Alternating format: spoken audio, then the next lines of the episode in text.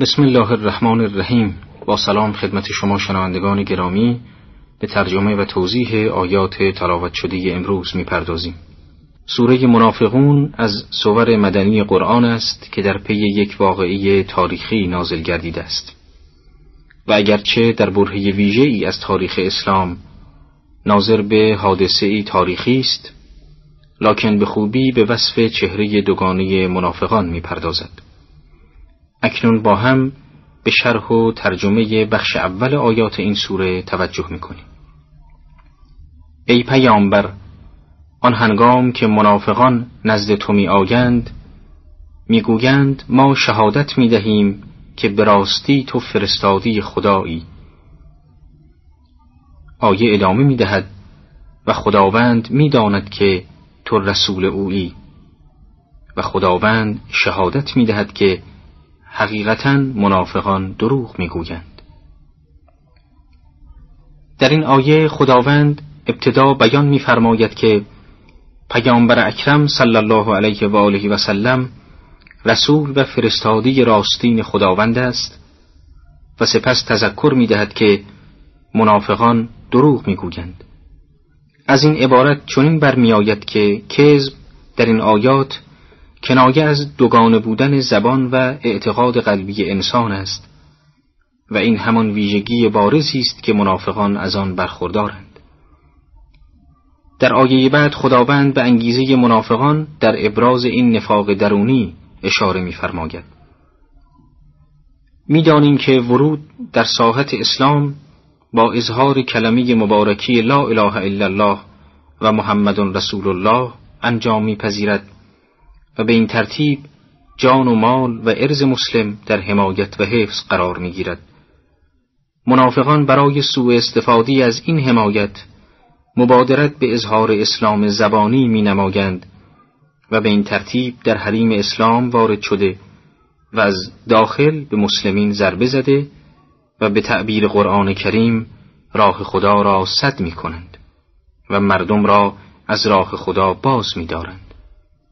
آگه بیان می‌فرماید که سوگندهای دروغین خود را سپر جانشان قرار دادند تا راه خدا را بربندند به راستی بد است آنچه ایشان عمل می کنند. در آیه بعد خداوند بیان می‌فرماید که زشتی های اعمال منافقان از آنجا برمیخیزد که به ظاهر ادعای ایمان می کنند لکن در باطن کفر بر قلوب آنها سیطره دارد و این خود نتیجه ای جز مهر خوردن بر دلهاشان به بار نخواهد آورد آیه سوم ادامه می دهد آن بدین سبب است که به ظاهر ایمان آوردند و سپس در باطن کفر ورزیدند پس بر دلهاشان مهر زده شد و به این ترتیب ایشان درک نمی کنند.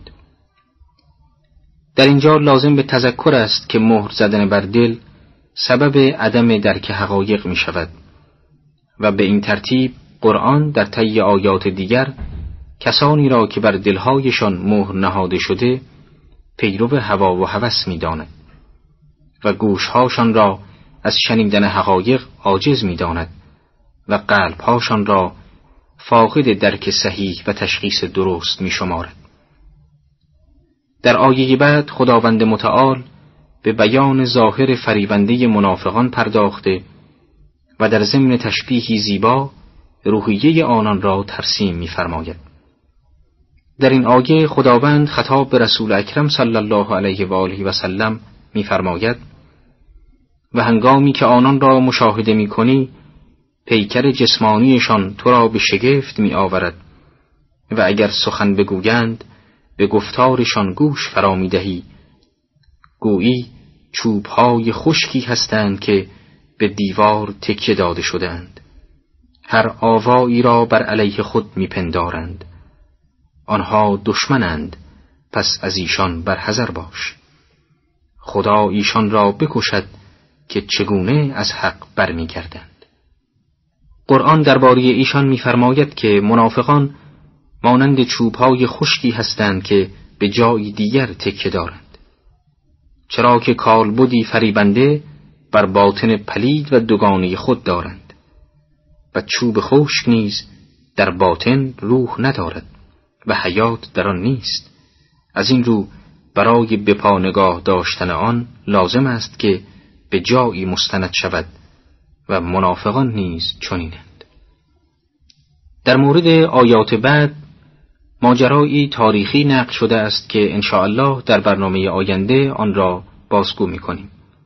در این برنامه تنها با اشاره از آن می گذاریم.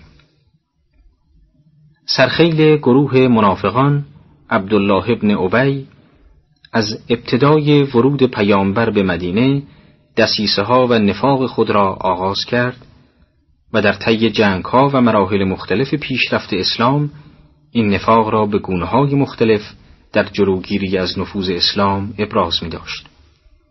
در تاریخ همچنین آمده است که پیش از ورود پیامبر به مدینه و هجرت آن رسول بزرگوار دو قبیله اوس و خزرج پیوسته در جنگ و نزاع بودند و چون سالیان و متمادی از جنگ و جدال آنان میگذشت هر دو از کارزار خسته شده و به تنگ آمده بودند از این رو بر طبق آداب و رسوم عرب در پی شخصی میگشتند تا به واسطه او این قائله فیصله یافته و بار دیگر آرامشی بر زندگی آنها حاکم شود.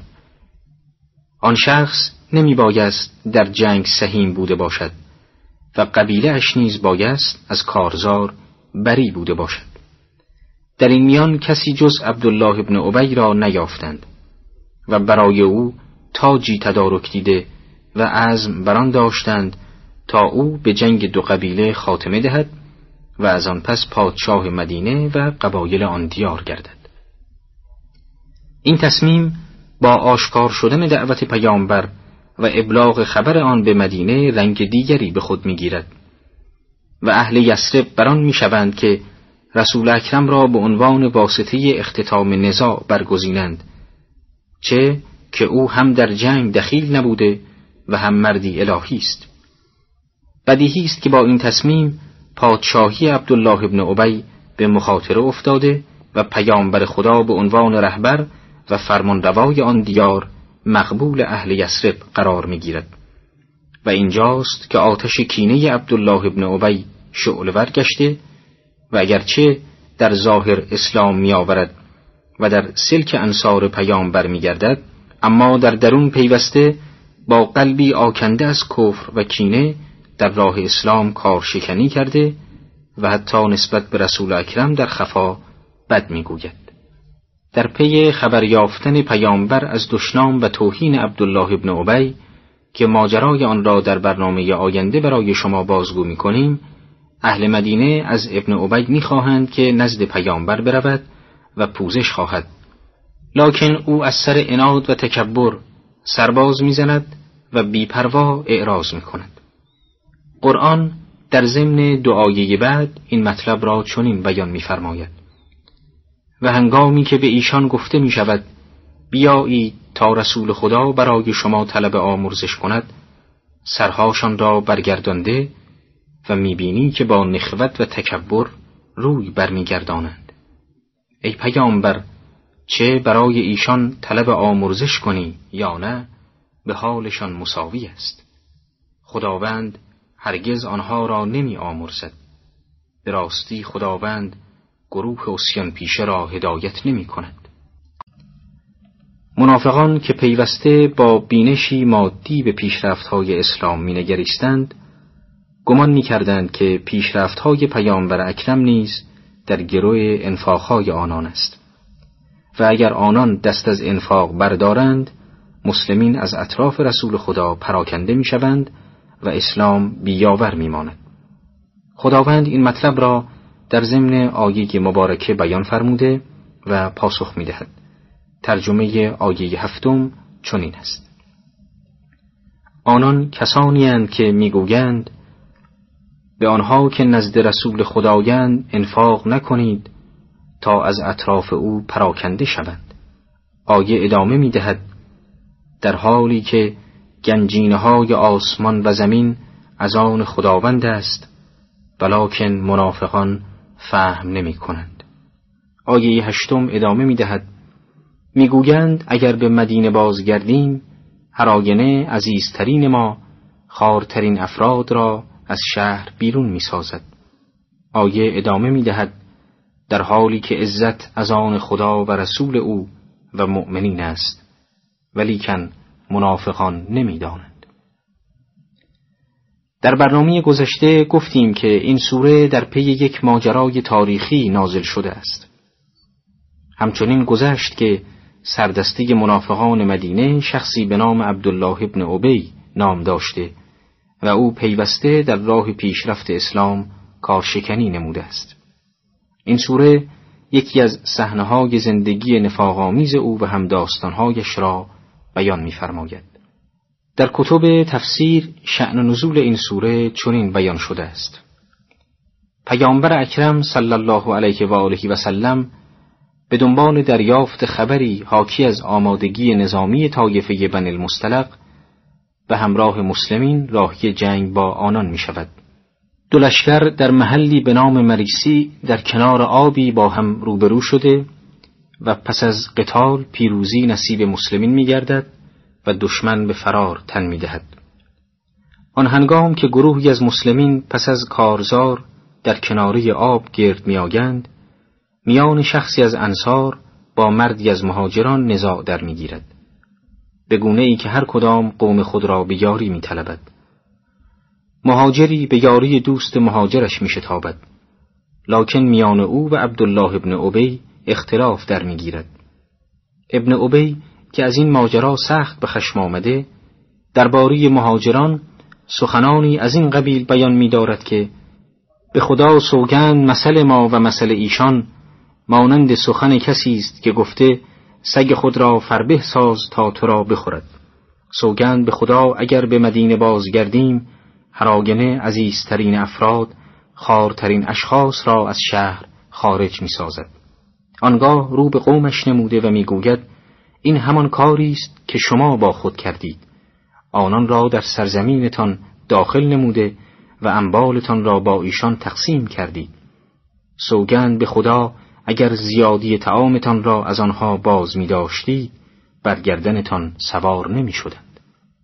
زید ابن ارقم که جوانی کم سن و سال است به سخنان عبدالله ابن عبی گوش می دهد. خطاب به او کرده و می گوید به خدا سوگند که تو در میان قوم خود خار و فرومایه و مبغوز هستی و محمد صلی الله علیه و آله و سلم دارای عزت از جانب خدای رحمان و دوستی از سوی مسلمین است.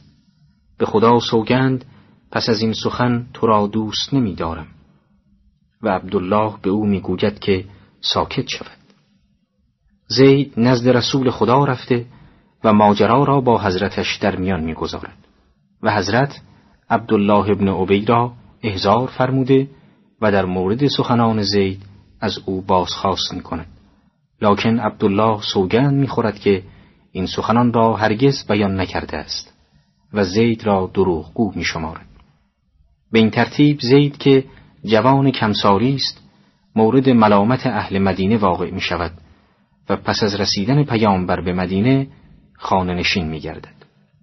رسول خدا پس از این ماجرا بلا فاصله امر به حرکت میفرمایند و تمامی روز را تا شب حرکت می کنند و از شب نیز تا هنگام بلند شدن روز و سوزش اشعی آفتاب به سوی مدینه یک سر حرکت را ادامه می‌دهد. گویی پیامبر بدین وسیله می‌خواهد این ماجرا در میان مسلمانان فراموش شود. بالاخره پس از رسیدن به مدینه سوره مبارکی منافقون نازل شده و راستی گفتار زید ابن ارقم و نفاق عبدالله ابن عبی آشکار می شود. از همین رو برخی نزد عبدالله ابن عبی رفته و خطاب به او ابراز می‌دارند که آیات شدیدی در مورد او نازل شده است و از او می‌خواهند تا نزد رسول اکرم برود و طلب آمرزش کند لکن او بی توجه و بی پروا سرپیچی می نماید و اظهار می دارد که به من امر کردید که ایمان بیاور ایمان آوردم. گفتید که زکات مالم را بپردازم من هم پرداختم. چیزی نمونده که بگویید برای محمد سجده کن. و به این ترتیب دیگر بار باطن ناباورش را آشکار ساخته و آیاتی که در برنامه گذشته بیان شد در مورد او نازل می گردد. طی آخرین آیات این سوره خداوند پس از بیان وضعیت منافقان و شرح برخی از ویژگی هایشان در مقام خیرخواهی مؤمنین را نصیحت می کند و آنان را از صفاتی که به نفاق می انجامد باز داشته و به این وسیله از ریشه کردن نفاق در قلوب مؤمنین پیشگیری می‌فرماید.